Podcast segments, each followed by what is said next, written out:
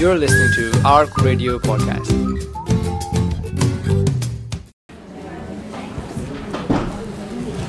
أعوذ بالله من الشيطان الرجيم. بسم الله الرحمن الرحيم.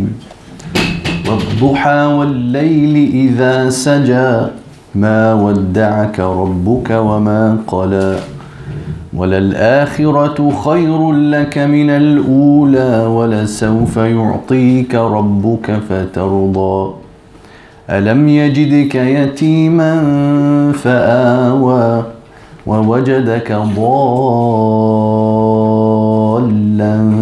فهدى ووجدك عائلا فأغنى فأما اليتيم فلا تقهر وأما السائل فلا تنهر وأما بنعمة ربك فحدث صدق الله العظيم بسم الله الحمد لله والصلاة والسلام على رسول الله وعلى آله وصحبه ومن والاه السلام عليكم ورحمة الله وبركاته. And Jazakumullah Khairan for being here and being together in this blessed occasion where we have the opportunity to reflect on a few highlights from the life of the Blessed Messenger Sallallahu Alaihi Wasallam, the seal of the prophets, the best of mankind, the most resplendent of all of Allah's creation Sallallahu Alaihi Wasallam. May Allah's blessings and peace be upon him. And let us not let the opportunity pass to let the salah and salam to flow from our hearts and from our lips whenever we hear his name mentioned, or whenever we are blessed to have the thought of him in our hearts as we're speaking of some events of his life. And uh, the organizers here, Al-Mizan, asked me to introduce myself. I have not much to say, but uh, you see my name, Sohib Saeed, and I am also honored to be involved here at Al-Mizan in an advisory capacity and uh, to help, inshallah, to be among people who are teaching here and uh, to assist this center to do its mission of bringing people closer and closer to the Quran and to be walking Qurans. And as we know, this was among the most poignant descriptions of the Prophet Muhammad Sallallahu Alaihi Wasallam. Okay, the boys in the front, whenever we say Prophet Muhammad, you're going to say Sallallahu Alaihi Wasallam, nice and loud for everyone. Okay, and among the most poignant descriptions was that he was, his character was the Quran. And who was the person who said this? The person who was perhaps the closest to him of anyone, Aisha radiallahu anha. And how is it that many people, those who are closest to them are the ones who hold in their hearts at least that, oh, everyone has this high regard for, yeah, my wife would tell you like this, you know, oh, mashallah, everyone says this about so-called Sheikh Sohaib. You know, if they knew the reality, it's something different at home. But how is it that the closer a person got to Sayyidina Muhammad Sallallahu Alaihi Wasallam, the more that they would hold him in high regard, the more that they would love him, the more that they would recognize his reality was not like any of us. But rather it showed that the closer you got, the more intimate the relationship that you had with him, the more that you would want more and more to get closer and closer. There would not be a stage where you were repelled, because having a relationship with the Messenger Sallallahu Alaihi Wasallam is like having a relationship with the Quran, with Allah's words. And that is one of the main things that always here in Al-Mizan we are focusing on. We're focusing on how to come closer to the Quran, to understand it, to live it, and to share it with others. And there is no separation, there should be no separation in our approach between this and having a relationship with the Messenger Sallallahu Alaihi Wasallam. And I've said before, and, and I, I try to remind us again and again, that these are connected very strongly. And the ayahs that we recited at the beginning is Surah Al-Duha, remind us of this, how the Quran is speaking to the Messenger ﷺ and is saying, your Lord is not displeased with you, He is not angry with you, He has not abandoned you. This at a time when the revelation had slowed down or paused and he began to feel anxious. And the Quran came to comfort him and to soothe him, to reassure him, to promise him of a brighter future. وَلَلْآخِرَةُ خَيْرٌ لَكَ مِنَ الْأُولَىٰ. So we have two sessions here, and I'm still not sure what we're going to cover in these couple of hours here, couple of hours there. But we have al-ula and al-akhirah, the beginning and the end. And within the life of the Prophet ﷺ, we have the early part, we have the later part, we have the Meccan period, we have the Medinan period, and we have this life and we have the hereafter. That's usually what is meant by the word akhirah. وَلَلْآخِرَةُ خَيْرٌ لَكَ مِنَ الْأُولَىٰ. The more obvious meaning that most of our minds would go to is the hereafter, the next life is better for you than this life. But that's not the only meaning. It's a promise that in this life the Prophet ﷺ would be raised in honor. وَرَفَعْنَا لَكَ ذِكْرَكَ. We have raised your mention, O Muhammad sallallahu alayhi wa sallam. Because every time I say Muhammad, the boys in the front say sallallahu alayhi wa sallam. And this is just one of the this is just one of the manifestations of how Allah subhanahu wa ta'ala has raised His mention. That we feel we feel humbled by the mention of His name sallallahu alayhi wa sallam. So that as the Quran is speaking to him, when we read the Quran, if we keep this in our minds when we're reading Surah Al-Duha or really any part of the Quran, but so many of these surahs that we know very well in the end of the Quran, إِنَّا أَعْطَيْنَاكَ الْكَوْثَرَ فَصَلِّ لِرَبِّكَ وَانْحَرْ إِنَّ شَانِئَكَ هُوَ الْأَبْتَرُ. Who is it speaking to? It's speaking to Muhammad sallallahu alayhi wa sallam. Okay. M many of these surahs are speaking so directly, so when we are reciting the Quran, we are enriching this relationship. So we know, of course, and Surah Al-Duha reminds us how Allah subhanahu wa ta'ala took this special person who He knew in His foreknowledge was to be this final messenger. And there's no difference in Allah's knowledge between what is earlier and later. Any one of us, we, we know some things and we are unaware of some things. And only when they happen, we find out. Right? Somebody is going to be born. Is it going to be a boy or going to be a girl? It's a surprise. Even if you do the scan, it's a surprise until you've done the scan. Okay? You find things out, and then it is new knowledge. For Allah subhanahu wa ta'ala, there's no new knowledge. And that is why He has always known that Muhammad sallallahu alayhi wa sallam is to be the final messenger, is to be the seal, is to be that final brick in the house of prophethood, which Allah subhanahu wa ta'ala has been building in this world by sending prophet after prophet, messenger after messenger. And each one of them is talking about what's going to come next, that there will be others after me. And perhaps some, if not all of them, had said there is going to be a final messenger. And we know that for sure about Isa alayhi salam, because, and as you know, everyone's talking about Prophet Jesus, peace be upon him. And they're talking about from the perspective of their beliefs as Christians. And we have our beliefs. And we believe in Prophet Jesus, peace be upon him. We believe in him as one of the most incredible, remarkable people whom Allah subhanahu wa ta'ala chose with his message. And that message was the same message. That message was, La ilaha illallah. Okay, all the prophets said this. There is no God except Allah. Only worship Allah. But at the same time, part of his message was also Muhammadur Rasulullah. Why? Because in Surah As-Saf, we're informed that Isa alayhi salam would speak to his people, the Israelites, and he would say to them that I'm giving you the glad tidings of a messenger to come after me who is called Ahmad. And Ahmad is the other name of the Prophet Muhammad sallallahu alayhi wa sallam, because he is Muhammad and Ahmad.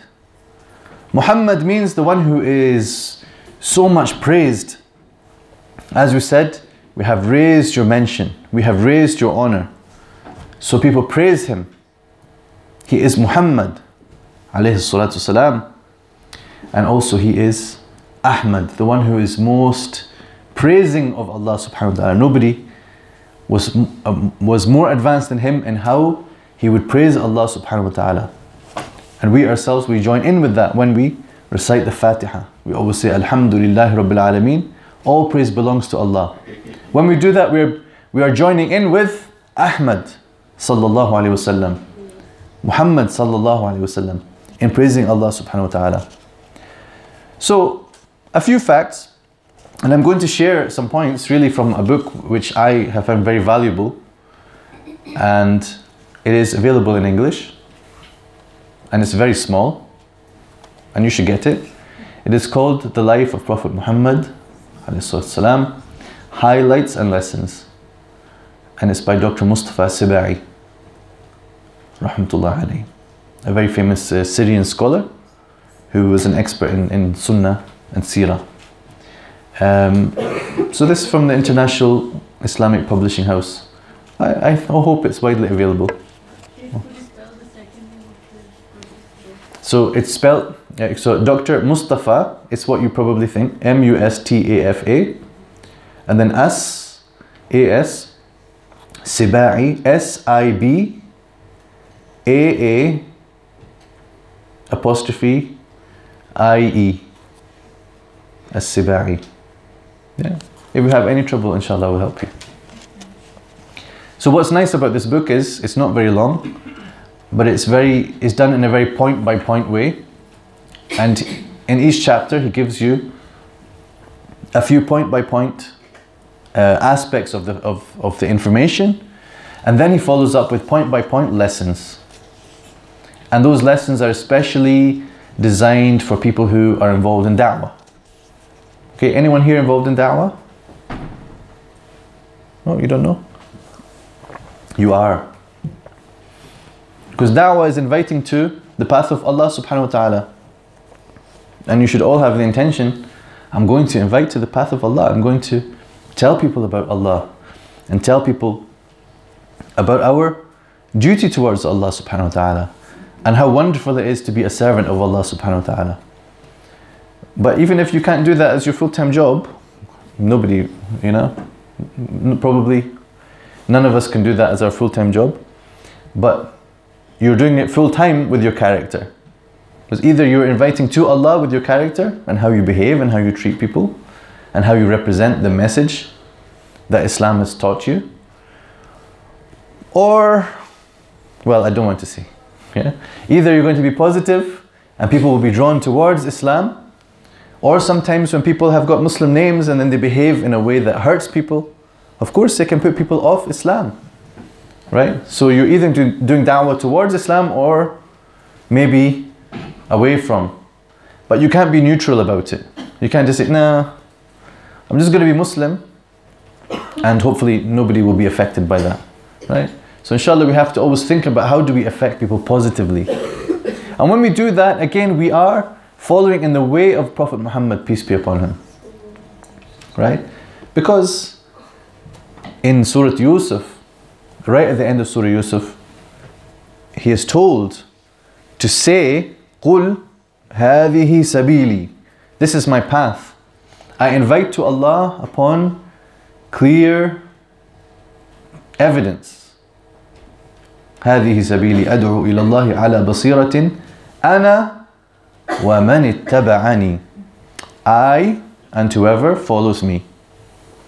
Right? So he is told to declare and state this, that I and whoever follows me is on this path of inviting to Allah.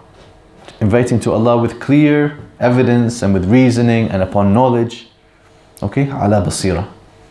Anyone here is, is a follower of Prophet Muhammad sallallahu alaihi wasallam? Anyone? There's a couple of you? I've got one hand.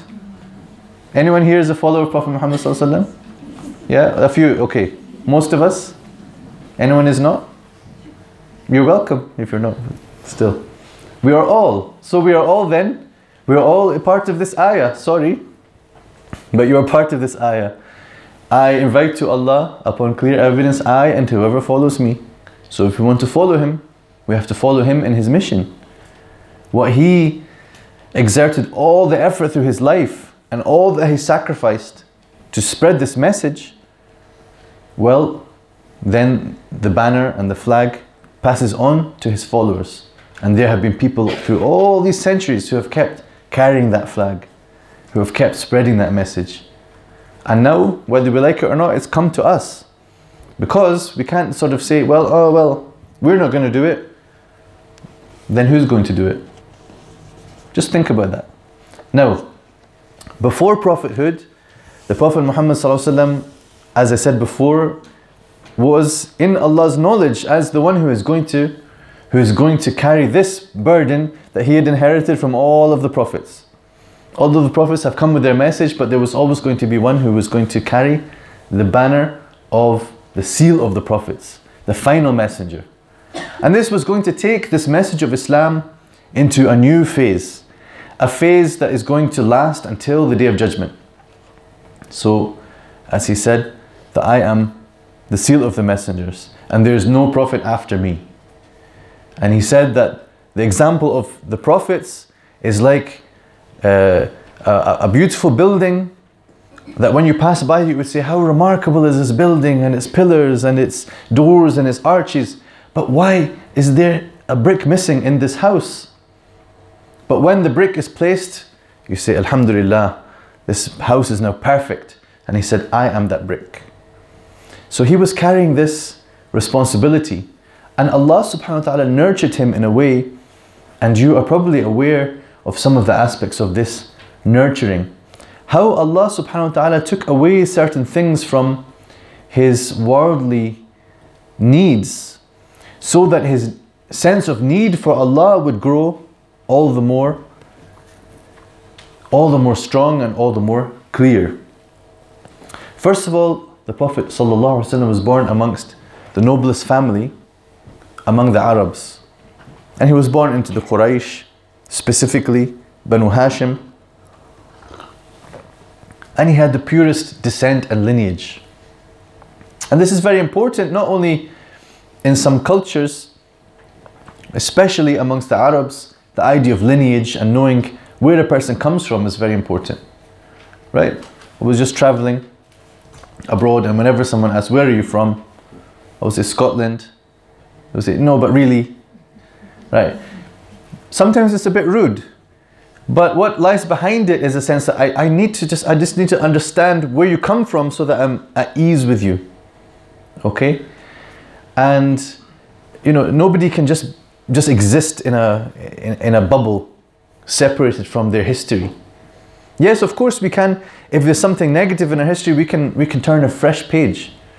Okay, there's no problem with that, but we still acknowledge where we came from. We acknowledge that story that is in our our past.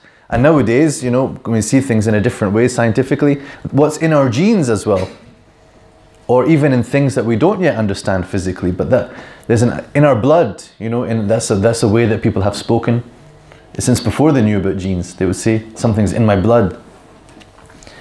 So the Prophet ﷺ had this. It was placed in a way that everyone knew who he was, where he came from. And of course, in his lineage, it goes back to the prophets, in particular to Prophet Ibrahim alayhi salam and to his son Ismail alayhi salam. So we have two branches that of prophethood that come after Ibrahim, or Abraham, peace be upon him, one of which became the children of Israel, the Bani Israel, through his son Ishaq, who is his second son. But his first son Ismail, there was not much by way of prophethood, but from the descendants of Ismail came the seal of the messengers sallallahu alaihi wasallam. And as you know, the Prophet sallallahu alaihi wasallam grew up as an orphan. Alam yajidka yatiman fa'awa.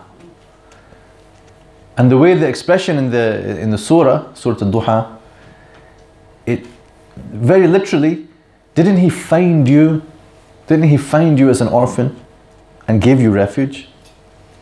Right? Do you ever think about that?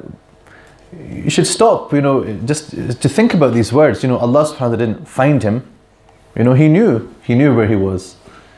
He was never out of the sight of Allah subhanahu wa ta'ala. And I'm not going to really explain it, I just want you to think about it. Yeah, because not everything needs to be explained, you know. I don't know how to explain it. How does Allah subhanahu wa ta'ala find someone? But it's an image. It's an image that the Prophet ﷺ himself is being made to think. You know, sometimes you might have thought that you were wandering around by yourself, but you know, Allah picked you up from your need and guided you. Even at the times when you thought that you were alone, actually no. You know, there was one who was watching over you. أَلَمْ يَجِدَكَ يَتِيمًا فَآوَى وَوَجَدَكَ ضَالًّا فَهَدَى. And he found you in a state of, of not having that knowledge that you needed to know who is Allah subhanahu wa ta'ala and how to worship him and how to draw close to him. He found you. Literally, ضَالًّا in other places we would translate as astray. And maybe some people translate it like that here. Okay? It doesn't mean the same as it means when other people are astray. It just means that the Prophet ﷺ had not yet been guided into the fullness of Iman. But we know that he was protected. He was protected by Allah from falling into shameful actions, even before he was appointed as a messenger. And you know when this happened? At the age of forty. At the age of forty. In the cave of Hira. And by the way, forty is uh, lunar years. So in solar years, that's the age of thirty-nine. Because people often tell me, oh, oh I'm, I'm going to turn forty next year. Because they're thirty-nine, and I'm going to turn forty. I say to them, Islamically, you're already forty. And I don't know, they never say thank you. So he lost his, he lost his mother, alayhi salam, uh, at the age of six. But even before that, he had lost his father. So being an orphan, being an orphan, uh, starts even from losing his father, and then, you know, in a fuller meaning of being an orphan, at the age of six, when his mother Amina uh, had passed away. And so he went into the care of his grandfather, Abdul Muttalib, and later on, uh, after he died, into the care of his uncle, Abu Talib. So during this time, he was sent out into the desert uh, when he was still um, at the suckling age, as a baby, and he spent uh, the first four years of his life there amongst a tribe called Bani Sa'd. And there he, he um, experienced uh, some of the beauty of desert life. And among those things was to pick up the most eloquent form of the language, of the Arabic language that was available, to develop uh, the skills of life, of bravery, of riding horses. And all of this was part of his nurturing. And he spent some time, of course, tending the sheep of the people of Mecca. And the Prophet ﷺ later said, there is no prophet who was not a shepherd. And the companions asked, even you, O Messenger of Allah? He said, even me. And he said, I tended the sheep of the people of Mecca in return for a few pennies. So in terms of being a shepherd, I'm going to skip ahead to see if the Shaykh tells us this wisdom of being a shepherd.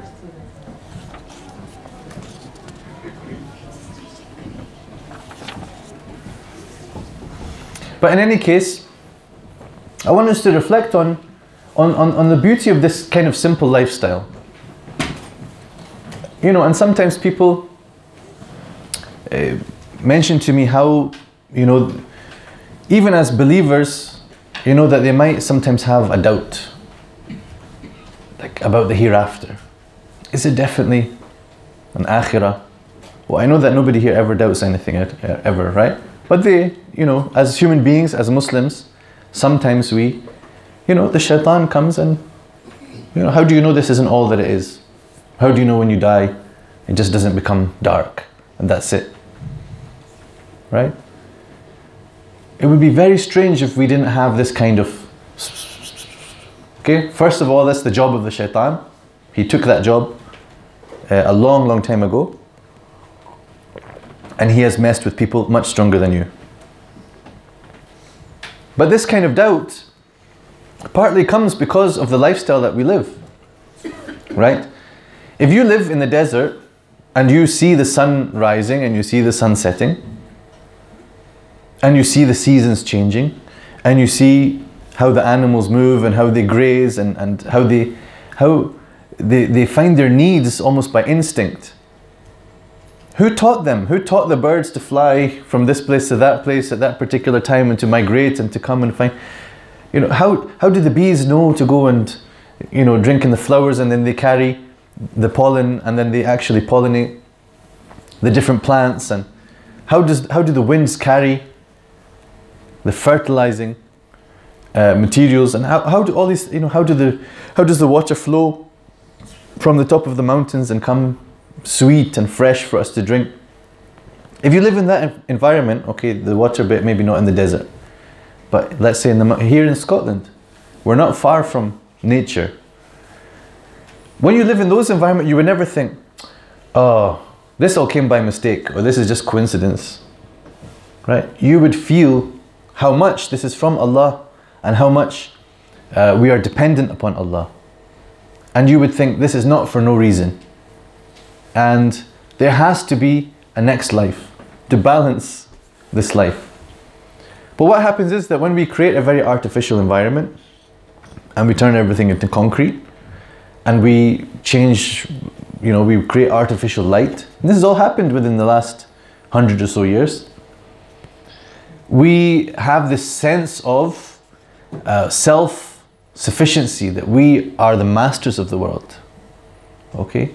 كَلَّا إِنَّ الْإِنسَانَ لَيَطْغَى أَرْرَآهُ اسْتَغْنَى. That truly man transgresses when he sees himself as sufficient. Right? The human being thinks, you know, we think we are the masters of this whole creation. Right? And we created for ourselves a world of illusions. Darul Ghurur. Darul Ghurur. It's supposed to be the shaitan that, that deludes us. Yeah, but the shaitan also has his agents among mankind. Well, here I'm not, I'm not being anti-technology or anti-modernity, et cetera. I'm not saying we should all live in the desert. I'm just saying we have to find a way to remind ourselves of how this world actually works. Yeah, and it's not by our hands. So that's the beauty of the Prophet ﷺ growing up in that environment, the strength of Iman that just comes from that.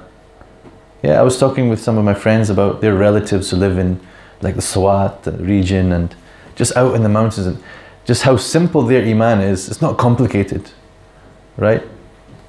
There's a famous story about Imam al-Razi. I don't know if it's necessarily, it's definitely true, but a famous story that Imam al-Razi, who's tafsir that I work on the translation of, he was, you know, coming into a certain town and um, an old woman asked, who's that man over there? You know, because everyone was surrounding the Imam, you know, trying to get in their selfies, whatever they used to do uh, a few centuries ago. Not selfies. It's a joke, you didn't get it. Right, so they're going there and trying to get a question in with the Imam. So this old woman asked, who's that over there? So they said, that's uh, Imam Fakhruddin al-Razi. He has ten thousand proofs for the existence of Allah. So she said, why would he need ten thousand proofs unless he has ten thousand doubts? Right? So, for some people there's no doubt in the first place. Right? Because of the lifestyle that they lead. So the Prophet ﷺ was blessed with this kind of upbringing. And at the same time he, um, he was shielded in a sense from, from doing what some of the other young men used to do. So there are some uh, narrations in the books of Sirah that when he was a young man, he once heard some singing in one of the houses of Mecca. There was a wedding party. And he made an intention to go, but then he just fell asleep. Right? He was about to go, he just fell asleep, just like that. And then he was woken up by the heat of the sun. Um, there are other uh, occasions and narrations like this. But most importantly, he didn't join his people in the most serious uh, mistake or crime and error that they used to do, which was worshipping idols. He was shielded from that because it would never, it, it never occurred to him the idea of bowing down to an idol. You know, you have to have gone through a process of becoming really confused before, before that would become possible, right? It doesn't happen overnight, right? If people come, came to you and said, "Oh, here is uh, here, this is an idol. Let's ask it for some help," you know, it would be the most stupid thing you'd ever heard. But there are people who do. It doesn't happen overnight. It happens over generations of, of you know, a kind of virus creeping in, where the purity of Tawheed is mixed with other things until, until it becomes almost convincing, right? And even when, then when they worshipped the idols, they were still aware that these idols by themselves are not able to benefit or harm. Okay, and they knew that there is, they knew that there is a, a higher God.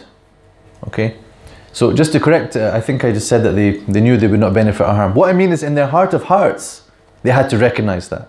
That's why when the Quran is challenging them, it's trying to appeal to their, their deeper instinct, their deeper realization that these things cannot benefit or harm.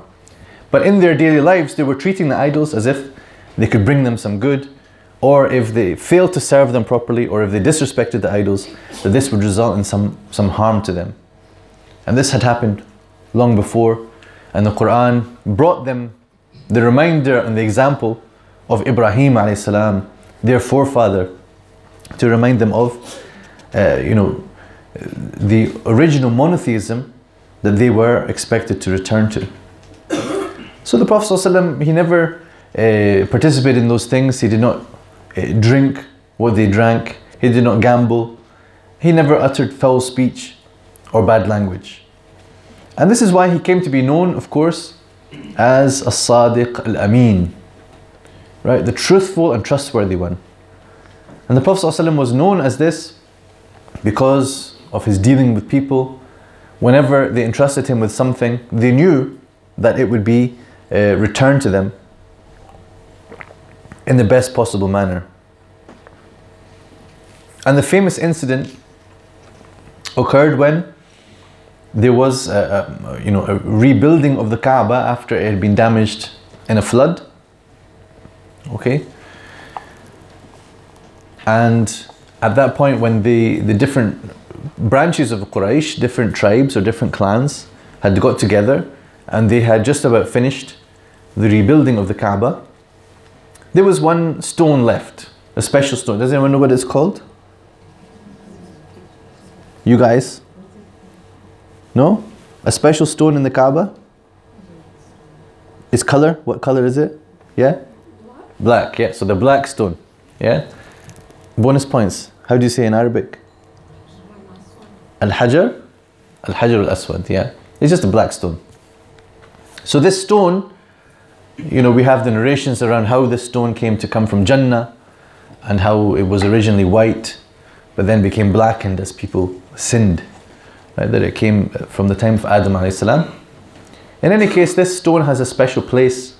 It has a special place in the Kaaba, right? And you see it now nowadays in this, inside this sort of silver thing. By the way, I, I didn't realize until fairly recently, even the black bit that you see is not the black stone. There's like little bits inside that that are black stone, and most of it is actually just resin holding the bits of black stone in place. And I was just in Istanbul, and there's several mosques there where they say, this is a piece of the black stone. And I don't know if that's true, but I don't like that. I think they should return it to the Kaaba, I don't know. So the black stone, at that time they had to re return it to its place in the corner of the Kaaba. And they fell into a dispute about who's going to, who's going to have the honor, which of the clans is going to have the honor of placing it back. And the only way this dispute became resolved is when they said, whoever comes in next and enters the haram, whoever enters next is going to resolve the dispute for us. And lo and behold, it was As-Sadiq Al-Amin. So they were overjoyed. Al-Amin is here, the trustworthy one is here. So they were all satisfied. Whatever he's going to judge is going to be the best resolution that we could have. So then, his solution, as you probably heard before or you've seen it in the movies, he was, he told them to spread their cloak to spread their cloak, and he placed uh, the, the black stone in the middle of this cloak. All the, the tribes raised up the cloak so that the stone would become raised, and then at the last moment he pushed it into its place. So everyone participated, and this was a way that he um, he showed how he was able to bring the hearts together. And this became so crucial. The Prophet ﷺ never had any malice or negative intent towards his people, and they knew that in reality. But then later on they would accuse him of things, and that's one of the most distressing things, is that when when people know you, but they still they still turn against you, and they accuse you of things that you know that they know are false, right? The Prophet ﷺ always knew that in reality they did not think that he's a liar, and yet it, it would even get to him, sallallahu alaihi wasallam, that why are they calling me a liar? And Allah subhanahu wa ta'ala reassured him at one point, uh, فَإِنَّهُمْ لَا يُكَذِّبُونَكَ وَلَكِنَّ الظَّالِمِينَ بِآيَاتِ اللَّهِ يَجْحَدُونَ. They don't in reality call you a liar. Yes, they're calling you a liar, but in reality they, they don't consider you a liar. فَإِنَّهُمْ لَا يُكَذِّبُونَكَ. They do not genuinely think that you are a liar, but rather they are just rejecting the signs and the the ayat of Allah subhanahu wa ta'ala. So they're not willing to hear the message, so they will shoot the messenger. That's their only recourse. They cannot refute the Quran. All they can do is to say some things that they, even they don't believe. Of course they didn't believe that he's a magician. Had they ever seen him hang around with the magicians? A soothsayer? Was he hanging around with those weirdos over there who were muttering, babbling nonsense? They knew he's the most eloquent one, the most intelligent one, The, the best in character, the, the most distant from anything questionable, right? So, of course they knew that they are talking nonsense themselves when they've said, he is a liar, he is a sorcerer, he is a soothsayer, he is possessed, right? But that's just what they had to do. It's just what they had to do. They, they were forced to do it, and they probably hated themselves for doing it. But it was it was their only recourse in trying to uh, turn away from the responsibility that came with the revelation. So this, these are some of the points from his early life. His lineage was well known. His uh, his background was well known. It was all open and transparent. And this is important, you know, because Reputation, reputation is an important thing, and I think this is, I'm going to mention this because nowadays, it's like, it's, it's as if society is telling us the opposite, right? So, it will tell you like, do whatever you want to do, and you know, hate is going to hate, and just like, it's, it's, it's people's problem if they've got a problem with you. You just do whatever you want to do, and you know, people shouldn't judge, right? And that's true. We should not be judging other people, right? But at the same time, we should not put ourselves in a situation that would give people cause to hold things against us. Do you see what I mean? Later on, when it came time to collect the Quran after the Prophet ﷺ had departed this world, and Abu Bakr radiallahu anhu uh, became convinced of the need to, to gather all the Quran into just one one place, you know, and to make a copy that could be depended upon, instead of all the different uh, copies and different pieces that were scattered amongst the Sahaba, right? In a written form.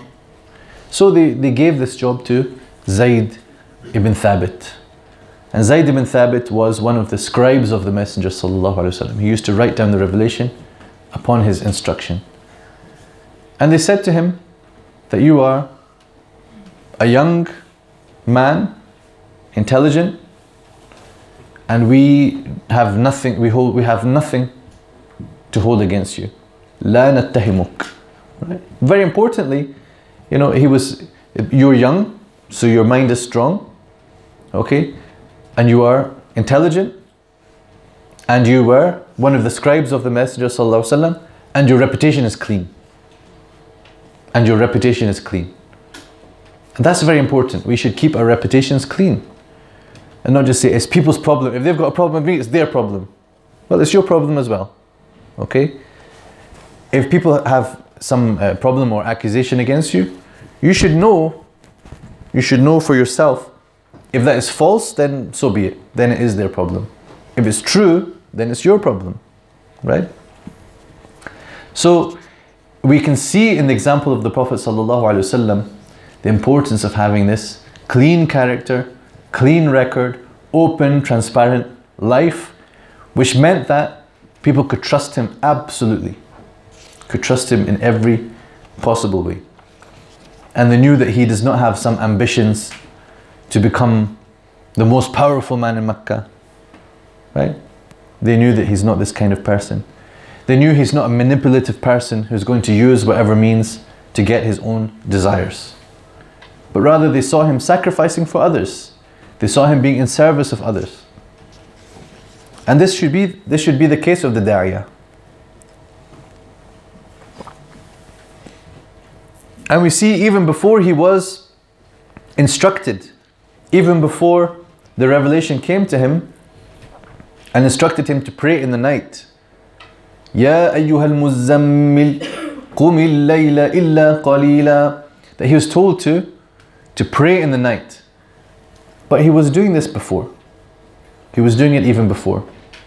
Because he had something inside him that was driving him. He had a need to draw closer to Allah subhanahu wa ta'ala. And this is important because, you know, we have our obligatory actions. We have also our nawafil. And sometimes we do those things from a kind of, um, a sense of just making sure that we are fulfilling our, our tasks. So that applies to the obligatory actions, even applies sometimes to the voluntary actions.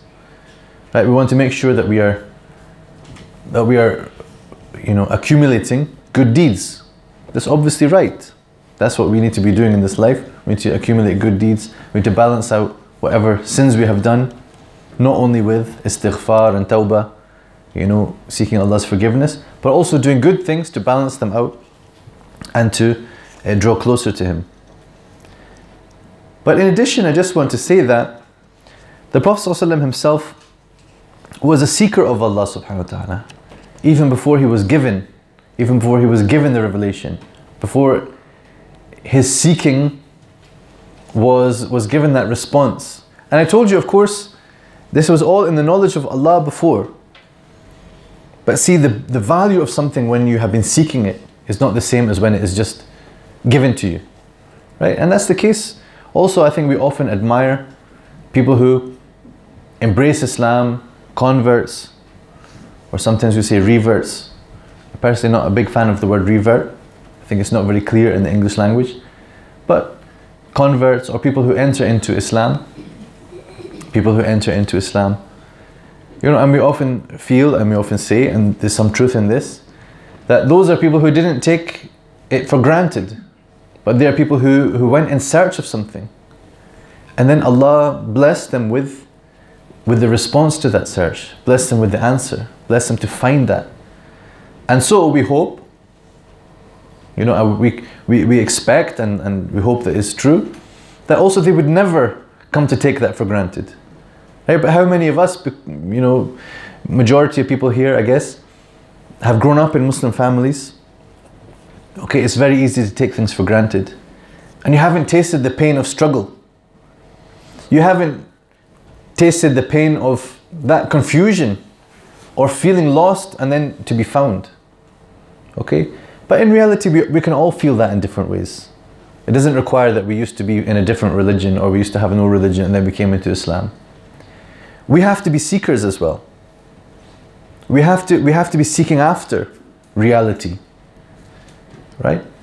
And a lot of the times I, I, I think about the idea of being a practicing Muslim. Right? Anyone here is a practicing Muslim? Couple? Two, three, four, five? Anyone else? I, I, you know, I call myself a practicing Muslim. Anyway, so what, what is it really to be a practicing Muslim? It's very difficult. I mean, it's a very difficult kind of idea and concept. Right? Because when we do call ourselves a practicing Muslim, we kind of, yeah, yeah, I'm there, you know? Oh, so-and-so, uh, unfortunately not practicing. Inshallah, Allah guide them, okay? So we, we kind of think of it as, as a on-off switch, right? So you, it's a Muslim who's non-practicing and then a practicing Muslim, mashallah, okay? I'm not saying, you know, you can do that and not be arrogant, of course. But I'm just saying there's a danger here. The shaitan really loves stuff like that, right? Which sounds so nice. And the shaitan can just, ah, okay, yeah, mashallah, practicing, yeah. Shaitan is very good at that. Just tricking you with words, tricking you with ideas and descriptions and labels that you can apply to other people or that you can apply to yourself.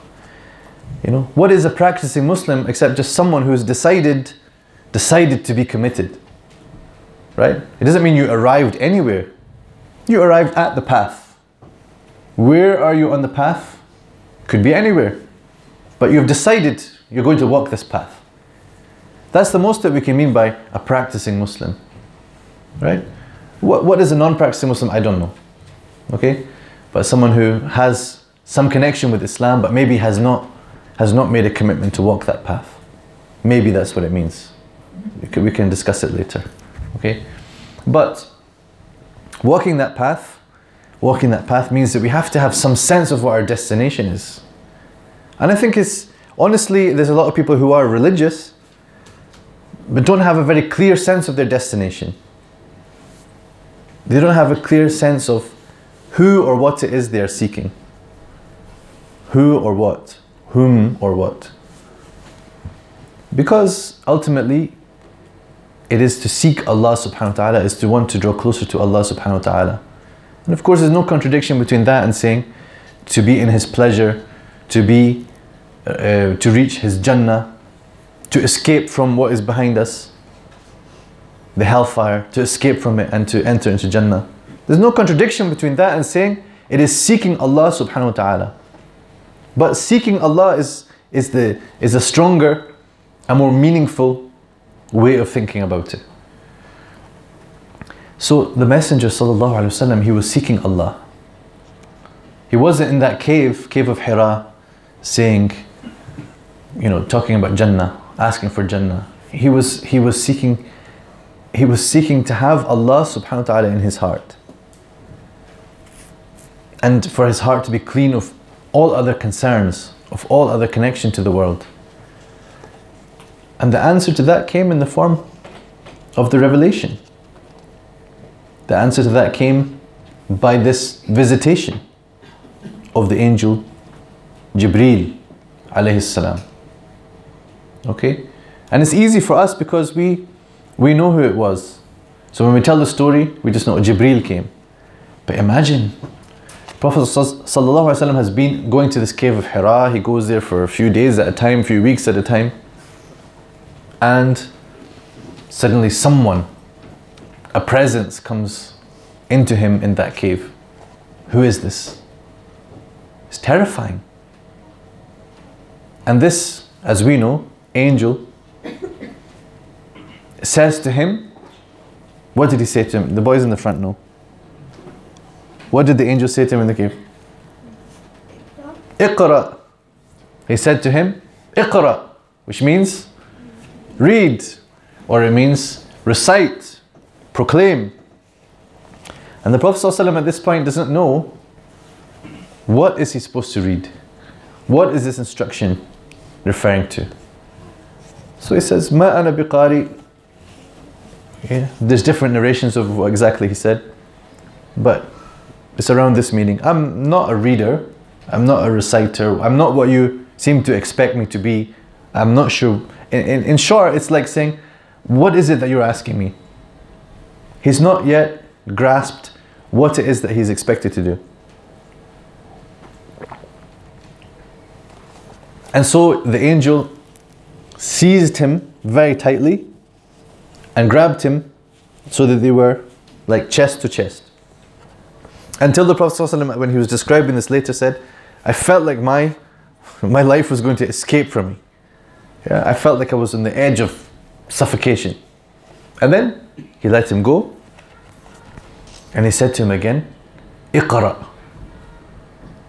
And again, ma ana biqari. And again, he seizes and releases him. And this happens a third time.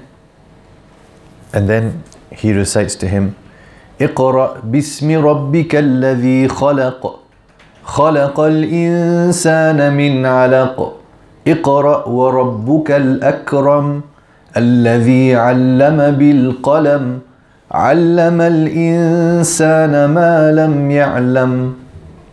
Read in the name of your Lord who has created. He created man from a clot. Okay, min alaq. And there's all sorts of ways to translate alaq.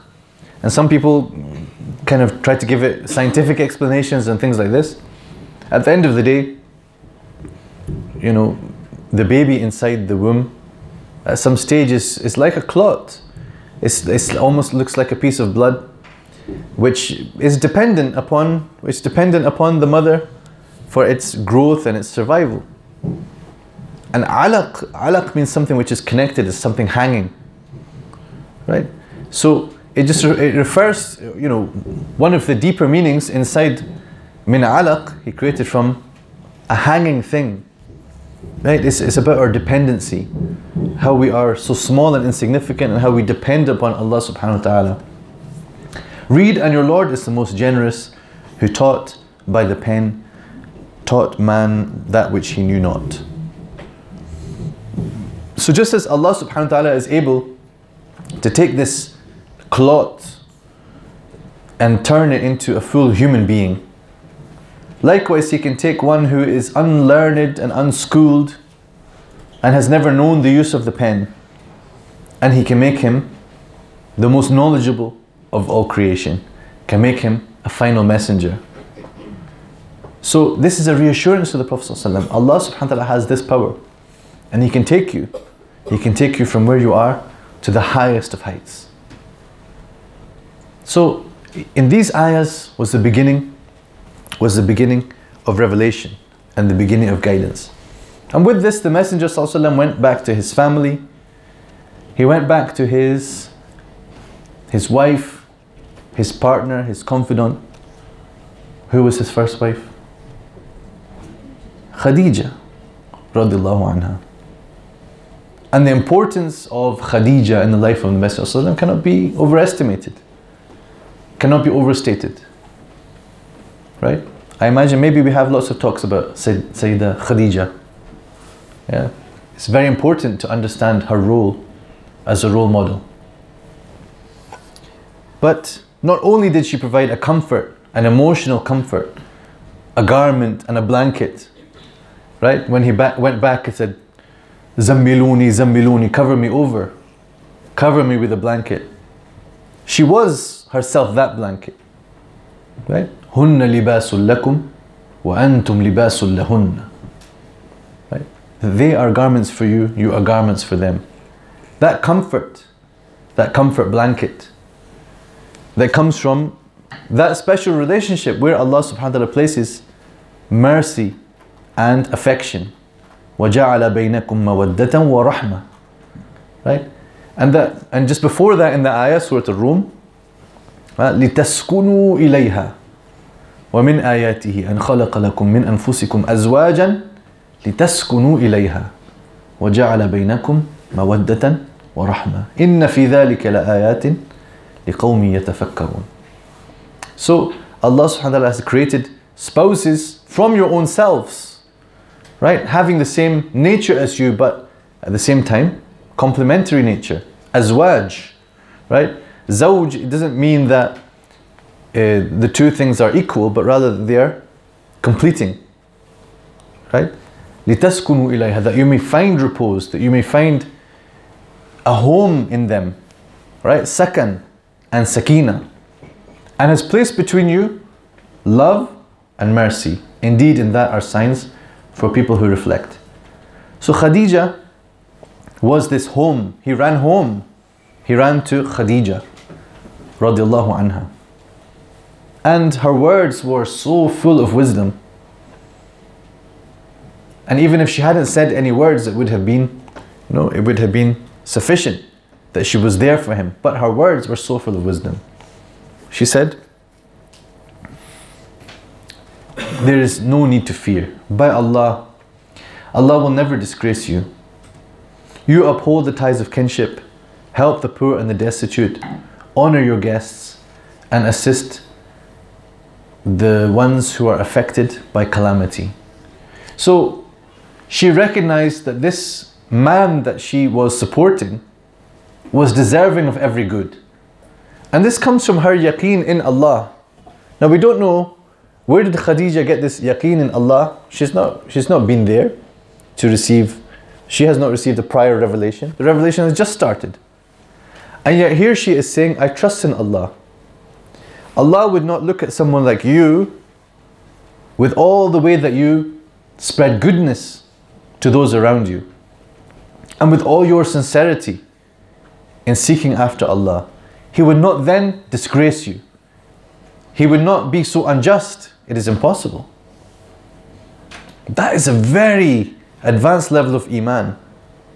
And I say advanced and simple at the same time, right?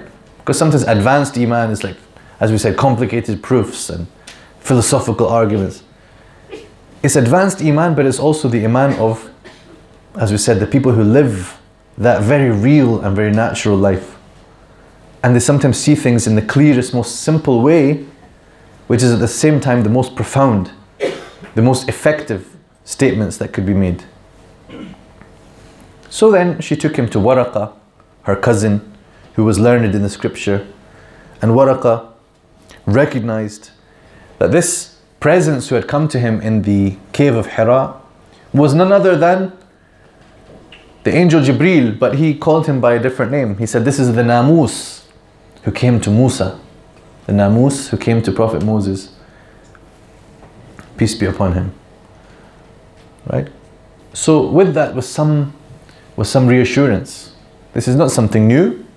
You're not the first one who had this visit, but rather you should recognize that you have been chosen to be on that path, that path of the prophets.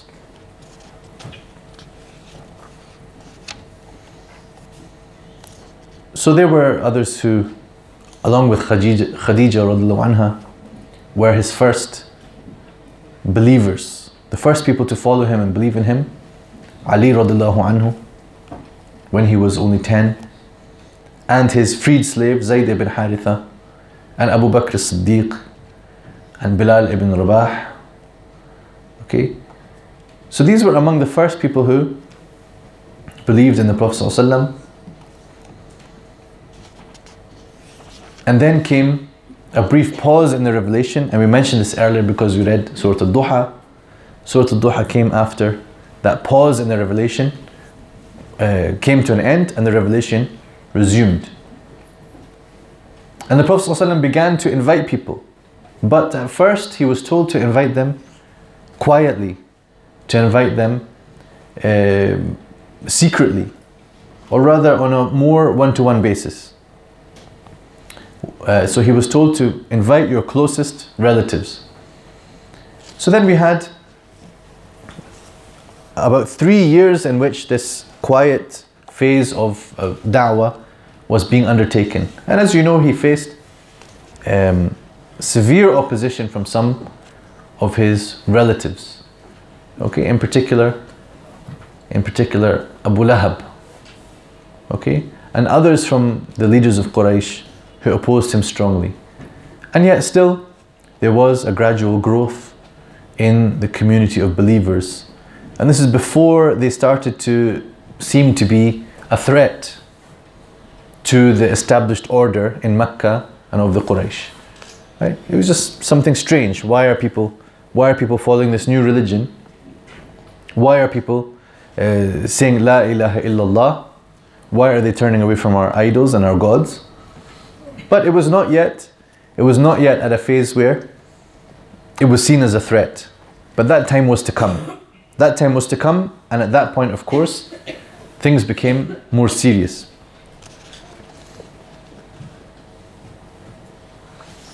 They used to gather in the house of uh, Al-Arqam, Ibn Abi Arqam. So his house was known as the house of Al-Arqam. Okay?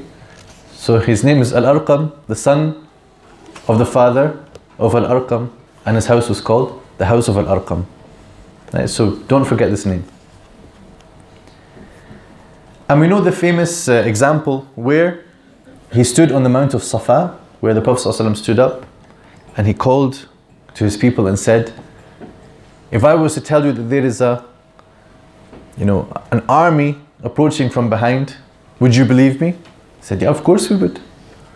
So then he told them that I'm warning you about a day which is coming, the day of judgment, and about the punishment of the hellfire. It was at this point that Abu Lahab said his words that, you know, may you perish. And that's why Allah subhanahu wa ta'ala sent the, the surah which responded to him. Tabbat yada abi lahabin wa tab. Perish the hands of Abu Lahab and may he perish. Okay? So as the persecution started to come into play and the believers started to face opposition and attacks, not only verbal attacks but physical attacks against the believers, then the Quraysh used various uh, strategies, not only these attacks, but on some cases tried to negotiate with him, tried to plead with him. They saw that his numbers were growing and they said to him, you know, if, if it's money that you want, we can get you all the money that you uh, desire. If it's women, you know, we can sort out whatever you want. You can have the best wives from, from our tribes, right? If it's power, we can give you, we can give you a good, noble status amongst us. If you just stop creating this problem, you know, creating this problem by dividing us with regards to our religion, with regards to our idols, our gods. So the famous narration, the famous narration, and I, and I don't know what to say in terms of as a hadith, what is the, sta the status of the hadith, but anyway, it is famous enough and its meaning is is um, effective enough, and we've all seen it in the movies, that he said, if you place the sun in my right hand and the moon in my left hand, I would never give up this matter until either Allah makes it victorious or I perish in the process. And of course the response of the Quran was Surah Al-Kafirun, and Surah Al-Kafirun came in response to those who were saying, yeah, why don't you, why don't we compromise, you know, one year we'll do your thing, this Islam, you know, Tawheed and all of that, okay? And then the next year we'll go back to our, you know, normal religion, okay? We'll just alternate, mix and match, okay? So Surah Al-Kafirun came with a very decisive statement. قُلْ يَا أَيُّهَا الْكَافِرُونَ. Not all the way through the Quran, the, the unbelievers are addressed in this way. So it's a very decisive, strong statement. Oh, you disbelievers. La a'budu ma ta'budun. I do not worship what you are worshipping. Wa la antum aabiduna ma a'bud. And you're not going to worship what I worship. Right? Of course, that doesn't mean that there won't be those among them who are going to, uh, who are going to believe. But one of the meanings of this is that you, as long as you're worshipping the idols, you're never, you're not in reality worshipping Allah. وَلَا أَنَا عَابِدٌ مَا عَبَدْتُمْ وَلَا أَنْتُمْ عَابِدُونَ مَا أَعْبُدْ لَكُمْ دِينُكُمْ وَلِيَ دِينِي. I added a ya on the end. Some qira'as have it. But وَلِيَ دِين, in, the, in our qira'ah it's just a kasra. وَلِيَ دِينِي. Because some people don't know it's, it ends with a kasra. Because you have your religion, I have my religion. Lakum dinukum waliya deen. So there's no compromise here. Okay? There are some things you can compromise on, and the matter of Tawheed is not one of those matters. Okay? Of all things, the Messenger ﷺ has one job, and that is to convey the message purely, clearly, and effectively. If he is to compromise in this matter in any way, then the whole matter of religion, the whole matter of messengership has collapsed. There's nothing left. There's no credibility. If they can make a crack in this wall, then the building will collapse. Which building? Yeah, remember? The building of prophethood. Any crack that can be made in this message would cause it all to collapse. So it was very important that the Prophet ﷺ be strengthened. Whenever they would come to him with their contentions and their doubts, Allah would send him the words and the spirit. He would send him Jibreel, he would send him Quran, that would strengthen him and strengthen him against all their different contentions. Whatever issues that they raised, the Quran would bring them the answer. وَلَا يَأْتُونَكَ بِمَثَلٍ إِلَّا جِئْنَاكَ بِالْحَقِّ وَأَحْسَنَ تَفْسِيرًا in Surah Al-Furqan. They do not bring you any contention or example, except that we bring you the truth and the best explanation. وَأَحْسَنَ تَفْسِيرًا. So this was, this was the matter that he was struggling with in the Meccan period. Sharing the message and facing rejection to a large extent, and facing opposition, facing attacks. Okay? So at this point, it reached, uh, it reached such a stage that it was necessary for some of the believers to migrate from Mecca. So we're still in the Meccan phase of his life and the Meccan phase of the message, but there was a hijrah. Not yet the, the major hijrah to Medina, to Yathrib, which was to become Madinatun Nabi sallallahu alayhi wa sallam, the city of the Prophet. But the first migration was to where? To Abyssinia, to Al-Habasha. So he said to his companions, why do you not leave and go to Abyssinia? What is Abyssinia now? Ethiopia, this, this area in the east of Africa. So it's very important to also remember how, you know, where Islam has been and the role of these places. You know, subhanAllah, the African continent is much part of the early, early history of Islam, as is the Hijaz. Right? So yeah, most things are happening here, between Mecca and Medina and the tribes out here, but it extends into Africa. Okay? And the history of Islam, the history, you know, it extends in different parts of the world, it extends into Europe. Right? Muslims didn't arrive in Europe just like yesterday or the nineteen fifties or sixties. You know, when some of you or your parents or grandparents came here into Britain, we had influx of Muslims. You know, you heard about Islamic Spain, right? And if you were to, to look at the number of scholars and, you know, important figures in Islamic scholarship that lived in Europe, it's really, it's really surprising and quite shocking. You know, we, just, we recite the Quran, we recite with tajweed, and this tajweed, you know, we have certain rules of tajweed and rules of qira'at. You know, how do we know when this word is pronounced this way and that way, and how do we know the different readings which are also authentic from the Prophet ﷺ? You know, there's a famous there's a famous um, poem that people that people who memorize when they're studying qira'at, which is called the Shatibiyyah, the Shatibiyyah, because it was composed by an Imam called Al-Shatibi. Why is he called Al-Shatibi? Because he comes from Shatiba, which is in Spain. Okay, it's a Spanish town. Do you know how they spell it in, in Spanish? X. It starts with an X. Obviously for us it would be S H A T I B I, or with an A, Shatiba or Al-Shatibi. They would say X A T I V A. Okay, so it doesn't look like it. Doesn't, it looks like khat, yeah, and Satiba, right?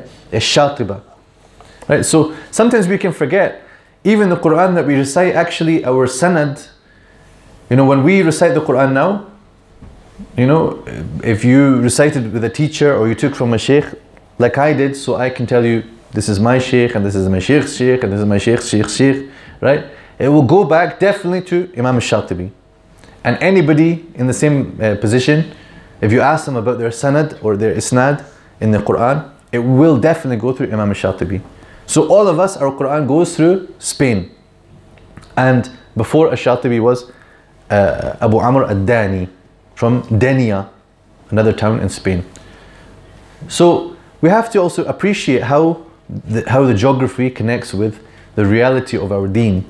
Okay, so from an early stage, there were those who went into Abyssinia and they came back from there.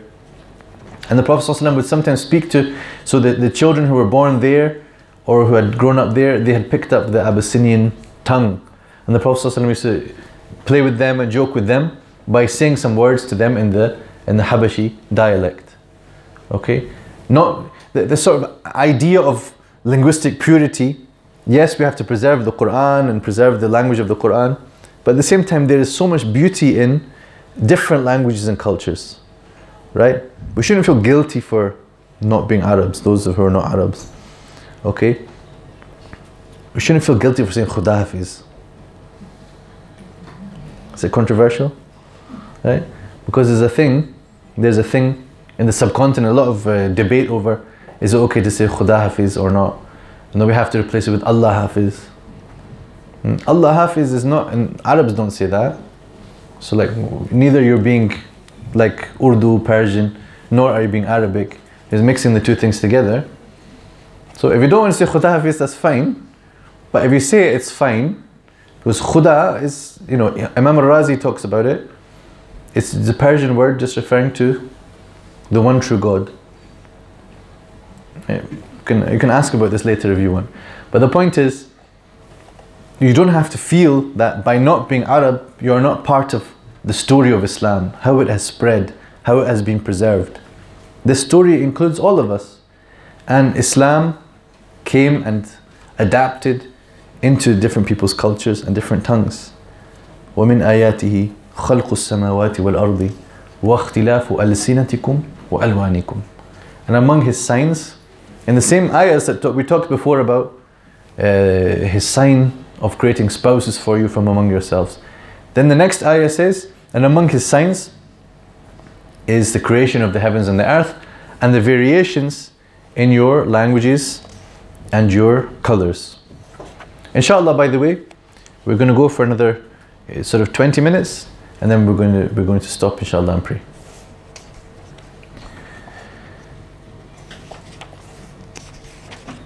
So the migration to Abyssinia took place,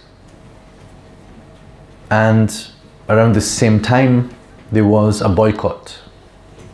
There was a boycott of the Mushrikeen. The Quraysh um, extended a boycott against the Bani Hashim. Okay, they boycotted the clan of the Prophet Muhammad ﷺ and Banu Al-Muttalib. So they stopped trading with them, intermarrying with them, mixing with them, refused to accept any deal with them. And this boycott lasted for two or three years, during which there was a great deal of suffering on the part of the Messenger ﷺ and, uh, and the believers around him. And even those who were not believers. In some of the movies, in some of the movies about the seerah, Uh, in particular, the, the cartoon one. Have you seen this one? I think it's called The Last Prophet, and it's a cartoon. You don't watch cartoons? There was a, there was like a cartoon version of the seerah. Does anyone see? Does anyone know what I'm talking about? Yeah. Okay. So just to clarify something from that, in that movie, they made it seem like it was a boycott only against the believers. Okay. In reality, the boycott was against the Bani Hashim.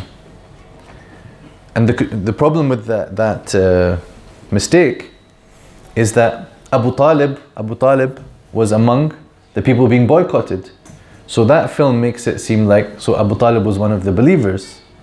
Okay, whereas the mainstream view is Abu Talib did not uh, take the Shahada. The uncle of the Prophet ﷺ did not actually take the Shahada, but he was supporting the Prophet ﷺ as much as he could due to his loyalty, due to what was good in his character. And the Prophet ﷺ was immensely uh, grieved when he passed away, um, you know, and, and, and hoped that the punishment of not accepting uh, the oneness of Allah subhanahu wa ta'ala and, and recognizing the Prophet ﷺ as a messenger, that this punishment would be lightened upon him due to what he did. I don't want to get into that as a point of uh, argumentation, but to clarify that. So the boycott was against the Bani Hashim and, and the clan of the Messenger ﷺ. So there was, of course, a, a year, there was a year in which many distressing things happened to the Prophet ﷺ. And it became known as, as what? The year, you know all of these answers, huh? The year of sadness. The year of, what's your name? Zayd. Zayd. Okay. I'll find out who your mum is later. Okay. So the year of sorrow, or the year of sadness. Am al-Huzn. Okay. So this was not the only year in which sadness happened, but there were some specific events. One of those was the passing of Abu Talib. Okay. And this was the tenth year of the Prophet's mission, sallallahu alaihi wasallam. Abu Talib was like a was like a shield. So even though he did not openly um, declare his belief in the Prophet ﷺ, yet he would not allow any harm to come to him. Right? And people knew we can't really get to him as long as Abu Talib is there. When Abu Talib passed away, it was a cause for great uh, anxiety um, on the part of the Messenger alayhi salatu wasalam. And then also Khadija, Khadija al-Kubra, radiallahu anha. She died in the same year. And this was something that he never really got over. He never really got over. Because as you know, later on he had other wives, and particularly he had a most beloved wife, who is Aisha, radiallahu anha. And how is it that this young wife, with so much energy and so much beauty and so much intelligence, she could still feel jealous about a wife who had passed away some years before? But the Prophet ﷺ was very, very loyal. He was very, very loyal. And he used to continue to respect and receive the friends of Khadija who used to visit Khadija. He used to visit them. He used to continued to maintain relations with them, because it was a way of honoring all that that relationship and that partnership and that marriage had represented. So that loyalty is a beautiful thing, and loyalty is itself is part of Iman, right? Being grateful for the good that people have done to you is part of Iman. Because that's the same basic impetus that makes us worship Allah subhanahu wa ta'ala. Right? The fact that Allah has created us, the fact that He has done so much for us, motivates us to want to, to want to be loyal and to be grateful. Yeah? You could almost summarize the whole of the deen in the word shukr. Gratitude. Either we are grateful or we are ungrateful. What is the word in Arabic for being ungrateful? Kufr or kufran. It's, it's, it's not necessarily the exact same meaning as unbelief. It's two ways of using the word. But it shows you it's the same word, because kufr is ingratitude. To disbelieve in Allah is to be ungrateful to Allah. And the linguistic meaning behind it, as you know, is covering something over. So in the first place, kufr is covering, is, is just covering over the good that you have been given, right? It is to is to deny, is to deny Allah's blessings upon you. So upon this, the persecution from the Quraysh intensified, and the Prophet ﷺ went on another uh, mission to a place uh, just a little bit outside of Mecca, which is called Al-Ta'if. Al-Ta'if was where the Banu Thaqif, the Thaqif tribe, uh, were living, and he intended to reach out to them and to find those who would support him in this time when he was most in need of support. But unfortunately, this visit uh, did not result in what he, uh, what he hoped and what he intended. And as you probably have heard in this incident, when he went to Al-Ta'if, he didn't have boys like this to come and say, Ya Rasulullah, we believe in you, we support you, we are ready to follow you. Instead, they sent out the worst of their boys, okay, who pelted the Prophet ﷺ with stones. And as you know, it was enough to cause the blood to flow and to, and to fill his sandals, sallallahu alaihi wasallam.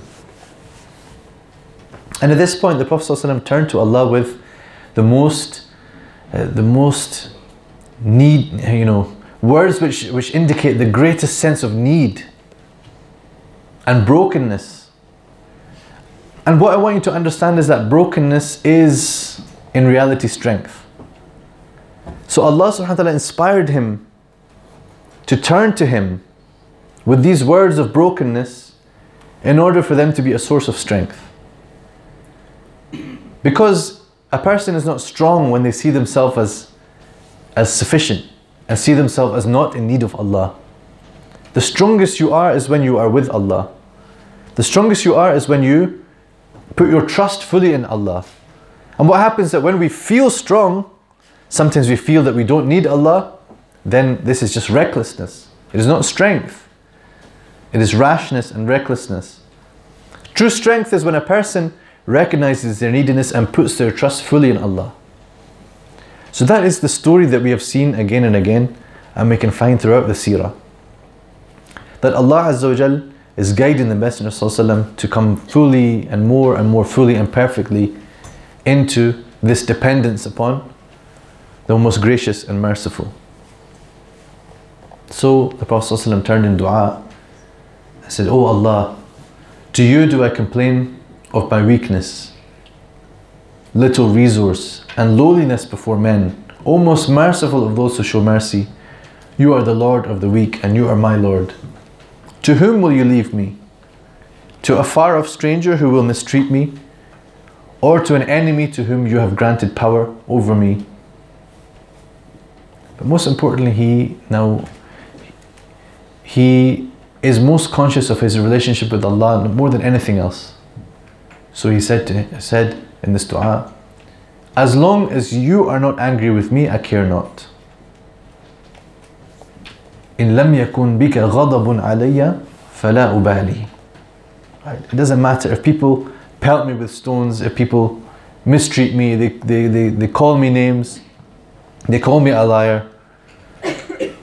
But you, Ya Allah, are you angry with me? As long as that's not the case, then I don't mind if people treat me in this way, but only what I need is your mercy. If you are not angry with me, I care not, but your favor is better for me. I seek refuge in the light of your countenance, by which the darkness is illumined, and the things of this world and the next are set aright. Lest your anger descend upon me, or your wrath light upon me. It is you whom we beseech until you are well pleased. There is no power and no strength except in you. And there was some, some light at the end of this tunnel where he met a particular person called Addas, who was a Christian slave, and he, he met with him and had an interesting encounter with him, interesting discussion with him, and Addas recognized that this is somebody who is speaking words of prophethood, and he believed in him. And it was at this point, in this darkest moment, when Allah Azza wa Jal gave him the most wonderful experience to take him out of the pains of this world, even for a time. And this, you can tell from my hand what I'm referring to now. It was, it was the night journey, Al-Isra wal-Mi'raj. So one night when the Prophet ﷺ was in his bed in Mecca, he was taken and transported. How does this happen? You know, how to transport? You know, nowadays we're still kind of uh, figuring out, you know, would we be able to build a teleport? You know, teleports? Yeah, we still, we have that all the time in science fiction, on T V. Okay, you've seen the ones in Star Trek in the old days, and I'm sure there's new, new ones and new programs, okay? The idea of teleporting is still science fiction. Okay, how to transport something in the blink of an eye from one place in the world to another. I can't wait, honestly, if they would invent it. It would save a lot of time. Yeah. Air travel, Maybe carbon footprint will be reduced, we don't know. Maybe they will never manage to do it. But at certain points in time, at certain incidents, people have managed to transport. Okay, so uh, Sulaiman alayhi salam, he wanted the throne of Bilqis brought from Yemen to Palestine. And he put out the challenge, who can bring me it? And one of the jinn said that I can bring it for you before you even get up.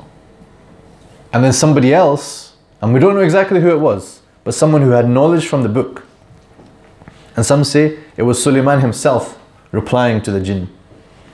But anyway, the second person, probably not a jinn, could be a person. The person who had knowledge of the, of the book said, I will bring it to you in the twinkling of an eye, like before you even blink. So he did so. And the Quran just describes when Sulaiman saw it in front of him, he said, this is from the favor of my Lord to test me.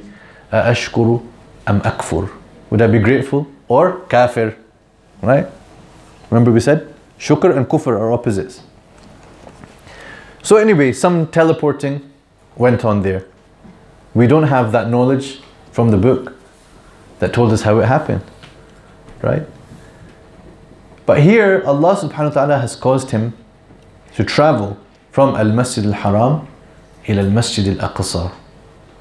Okay, so the beginning of Surah Al-Isra, Subhana alladhi asra bi'abdihi laylan min Al-Masjid Al-Harami ila Al-Masjid Al-Aqsa. Glory be to the one who transported his servant. You know, the Prophet ﷺ is referred to in a few places in the Quran as the Abd. Yeah, abdihi, his servant, his abd, his worshipper. And actually, if you look at those junctures, you would find whenever the Quran refers to him as abd, is actually when he reached the peak of his status. Tabarak alladhi nazzal al-furqana ala abdihi liyakuna lil'alamina nadhira. Yeah, the beginning of Surah Al-Kahf as well, that's Furqan. Beginning of Al-Kahf, Alhamdulillah alladhi. You read it every Friday, come on. Alhamdulillah alladhi anzala ala. Why so hesitant? You read Surah Al-Kahf every week. Alhamdulillah alladhi anzala ala abdihi al-kitab. Yeah? So when Allah Azza wa Jalla refers to him as his abd, this is actually a reflection of his superior status, the greatest of all ibad, the greatest worshipper, the most perfect humble slave before Allah subhanahu wa ta'ala. So here he is granted this beautiful high status that he is going to go on this journey, he's going to encounter the messengers. The term used is not on his messenger, but on his, his abd. Subhanalladhi asra bi'abdihi ليلا من المسجد الحرام إلى المسجد الأقصى الذي باركنا حوله لنريه من آياته. So he's going to take him on this journey from Al-Masjid Al-Haram to Al-Masjid Al-Aqsa, the furthest place of prostration. And we know Al-Masjid Al-Aqsa, it is in uh, Bayt Al-Maqdis or Al-Quds or Jerusalem, okay? Which we have blessed in its surroundings. Okay, no one can take away from us the importance of this place. As I told you, the geography is, it means something. Okay, the story of Islam is tied up in these places. Okay, so he took him to this place in order to show him لِنُرِيَهُ مِنْ آيَاتِهِ لِنُرِيَهُ مِنْ آيَاتِنَا, that, that we may show him some of our signs. So we are going to show him our signs, and this doesn't mean just in in Al-Masjid Al-Aqsa, but it was it means that the signs are going to be shown to him as this journey continues. And the other parts of the journey are described in Surah Al-Najm. Surah Al-Najm. It's funny because I read an article which was kind of denying the the reality of the Mi'raj, and it just talked about Surah Al-Isra, and it's like the person had never heard of Surah Al-Najm. Right? Surah number fifty-three. That's where the Mi'raj is described. Isra, Surah Al-Isra. Mi'raj, Surah Al-Najm. Okay? Where it describes how Allah subhanahu wa ta'ala had revealed to him and, and you know, revealed and unveiled things to him. فَأَوْحَى إِلَىٰ عَبْدِهِ مَا أَوْحَى. Okay, so a, a deeply spiritual, mystical, if you don't mind the word, a very real encounter on a level which was not an earthly level. Okay, so even the ayahs as you read them, Surah Al-Najm, go, you know, today if you can, read Surah Al-Najm, read with the translation, and you will find, you know, the, the, the, just the hints, the hints towards the realities which can barely be put into words, but the surah is indicating towards them. So in this, it's all a way of strengthening, of supporting, of comforting the Messenger Sallallahu Alaihi Wasallam. And on this journey, you know that he, you know, he, he met with the prophets there in uh, Al-Masjid Al-Aqsa, and he led them in prayer to cement his status. Imagine how exciting it was for them as well. And so I think sometimes we think, oh, what an honor to lead all the prophets in prayer. They must have been so excited as well. This is that messenger we were told about and we told people about. Now we get to, we get to pray behind him, right? And at this point, he is strengthened. He is given this special covenant, which is the five prayers.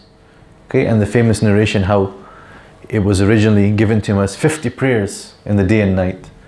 And then he came down a few of the heavens, and Musa alayhi salam told him, come on, your people are not going to be able to, to handle this. And he knew, he knew his people would not be able to handle it. And I think he, I think he knew us as well, that we will not be able to handle it.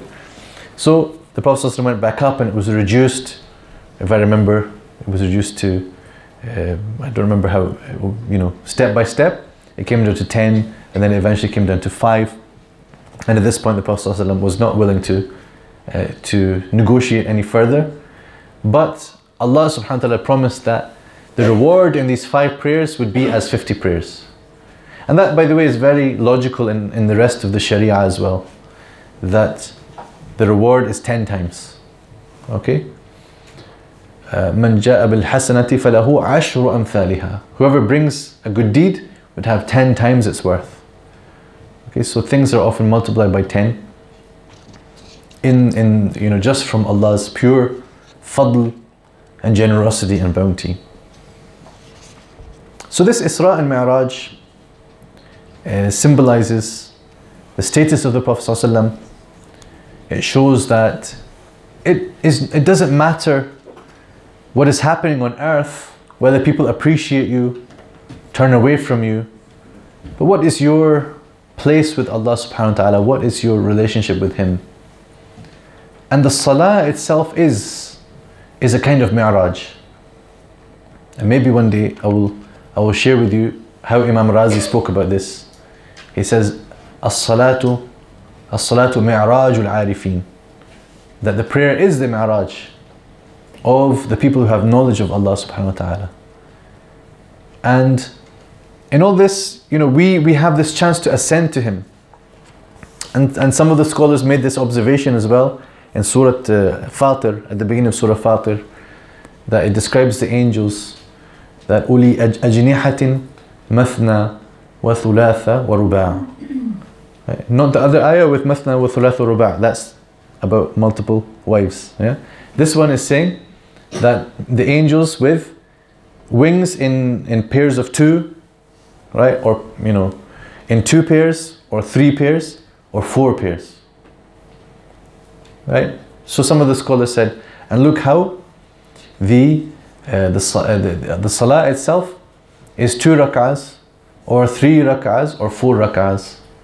So it represents almost like the wings of the angels, by which a person ascends from, from the lowly existence that we are in to connect with the spiritual world, to connect with the realities of the higher, uh, the higher creation, and connect to Allah subhanahu wa ta'ala, to connect with the angels, to be in their world. Because we are always torn between these two things. We have our physical nature, which roots us to the earth, along with the animals, not in a way of, to be wholly negative about it, but in our bodies we share that in common with the animals, but with our inner nature, our spirit, we share in common with the angels. So the salah is our way of cultivating the inner reality, cultivating the spirit, and ascending in this way, ascending from this world. And when we pray, when we do our salah, it is connected with this incident in the life of the Prophet ﷺ. So with that, inshallah, we will prepare for salah. Uh, so we'll pause here, and inshallah we'll pray, and then after that, inshallah, we resume next week with some of the lessons and highlights from the seerah. وآخر دعوانا أن الحمد لله رب العالمين.